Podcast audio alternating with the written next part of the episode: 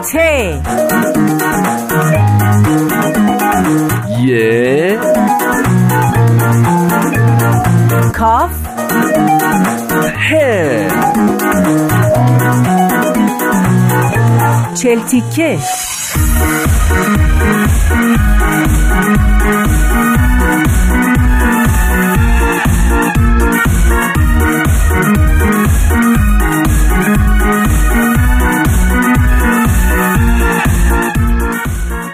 شنوندگان عزیز با درود به برنامه چهل تیکه خیلی خوش اومدید.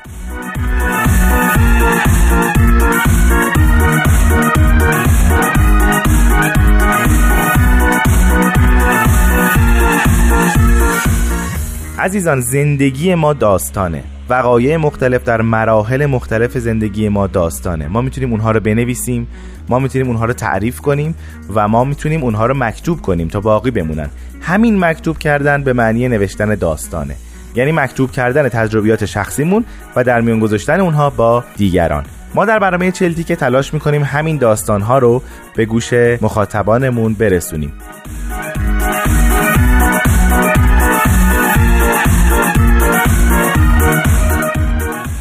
نویسنده های حرفه ای چون در سطح بازار شناخته شده هستند و داستانهاشون به چاپ می‌رسه و به راحتی در دسترس عموم قرار می‌گیره خب ممکنه که نیاز به همچین تریبونی نداشته باشن. اما شمایی که به داستان نویسی علاقمند هستید می‌تونید داستانهای خودتون رو برای ما بفرستید تا ما از طریق برنامه چهل تیکه داستانهاتون رو با نام خودتون به گوش مخاطبان و به گوش دوستانتون برسونیم.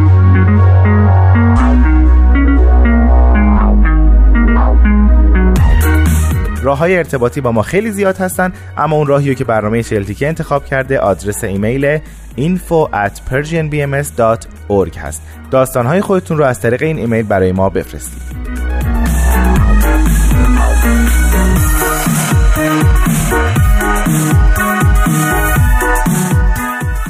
قصه ای که امروز با هم خواهیم شنید اسمش هست صدف. نویسنده این داستان خانم محساست که اگر یادتون باشه در برنامه اول داستان آن سوی ظاهر رو که ایشون نوشته بودن با هم شنیدیم.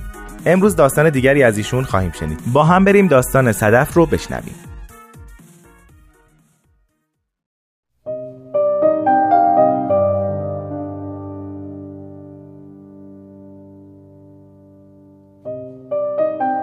مشاور من به هم تمرین داده که برای هر روز زندگیم یه عبارت پیدا کنم.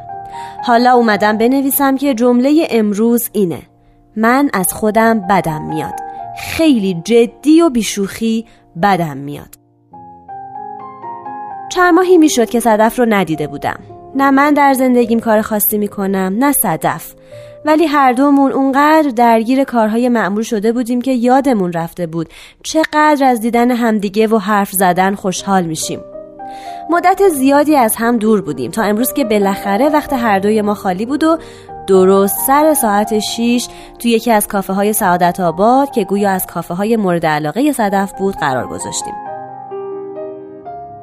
آدرس رو تو گوگل مپ وارد کردم. در تمام راه سعی می کردم توی ترافیک بعد از ظهر تهران نه به کسی بزنم نه کسی به من بزنه نه آبری که یهو وسط خیابون پریده رو له کنم و تازه همزمان حواسم به مسیر پیشنهادی گوگل مپ هم باشه. یک جای مغزم مدام می‌گفت تو چه دوستی هستی که از کافه مورد علاقه دوستت خبر نداری؟ یعنی اونقدر عوض شده که از یه آدم خجالتی به یه کافه نشین تبدیل شده باشه. هر جور حساب می کردم آخرین باری که دیده بودمش یادم نمیاد. چند تا قرار کاری رو پیچونده بودم تا صدف رو ببینم و اصرار داشتم حتما به هم خیلی خوش بگذره. بالاخره به کوچه کافه رسیدم و طبق معمول همه جای این شهر مزخرف جای پارک نبود. چند دقیقه گشتم و دعا خوندم که بالاخره یکی تصمیم گرفت بره و من از خوشی نفس عمیقی کشیدم. ولی خانم راننده 206 با آرامش تمام داشت ماشینش رو جابجا می‌کرد و من از فکر اینکه برای قرارم دیر می‌رسم حسابی کلافه شده بودم. مدام با خودم تکرار می‌کردم تو هیچ وقت دیر نمی کنی هیچ اشکالی نداره که یک بار به خاطر شرایط دیر برسی. دیر رسیدن تو فرهنگ ما طبیعیه. چرا انقدر هرس می‌خوری؟ خودت چند ساعت از عمرت رو منتظر خانواده و دوست و همکار و آشنا موندی و زیر پات علف سبز شده؟ اگه صادق باشم هیچ کدوم از این مکالمه های درونی حتی ذره هم از کلافگی من کم نکرد.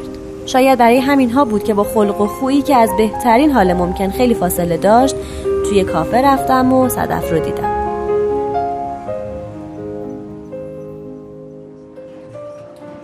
انصافا جای قشنگی بود. یک جا نزدیک پنجاه نشستیم. صدف شروع به حرف زدن کرد. بعد از دو ساعت و 20 دقیقه که از خودش کاراش و موفقیتاش گفت بالاخره ساکت شد و نفسی تازه کرد. توی این چند دقیقه فقط به خاطر سوال کافه چی در مورد سفارش ها ساکت شد و بلافاصله بعد از دور شدن کافه چی از میز ما شروع کرد. بعد از اون دو ساعت و 20 دقیقه از من پرسید خب تو از خودت بگو. و من که حالا نوبتم بود لال شدم. هیچی نداشتم که در جوابش بگم. می‌تونستم از خستگی و فشار کاری بگم یا از شکست عشقی همین چند ماه اخیر یا حتی از فکر خارج رفتن که مثل خوره به یه قسمت از مغزم فشار می آورد ولی نگفتم. صدف یکی شده بود شبیه بقیه ولی اینو هم نگفتم. در جواب خوبی گفتم بله و خبری نیست.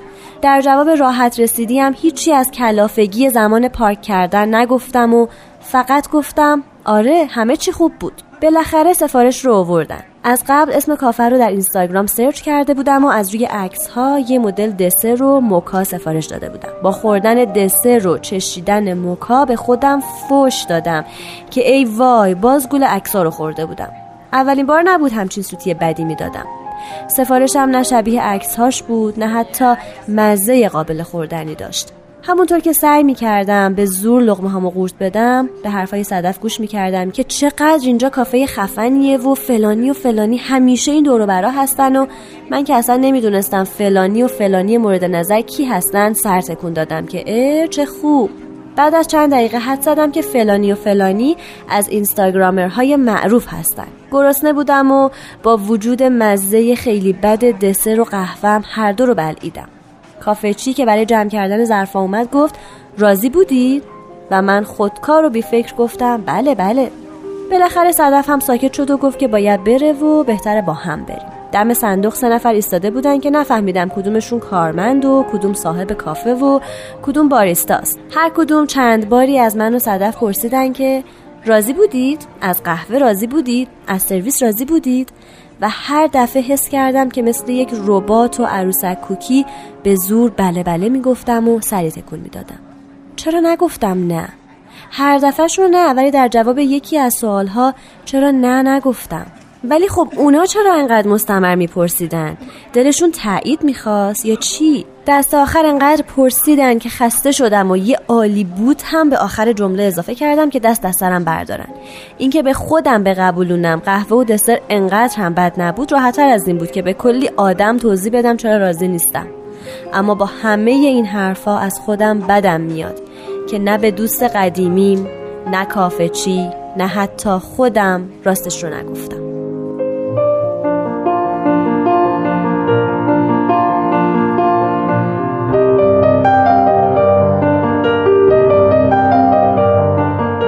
خب دوستان امیدوارم از داستان صدف لذت برده باشید.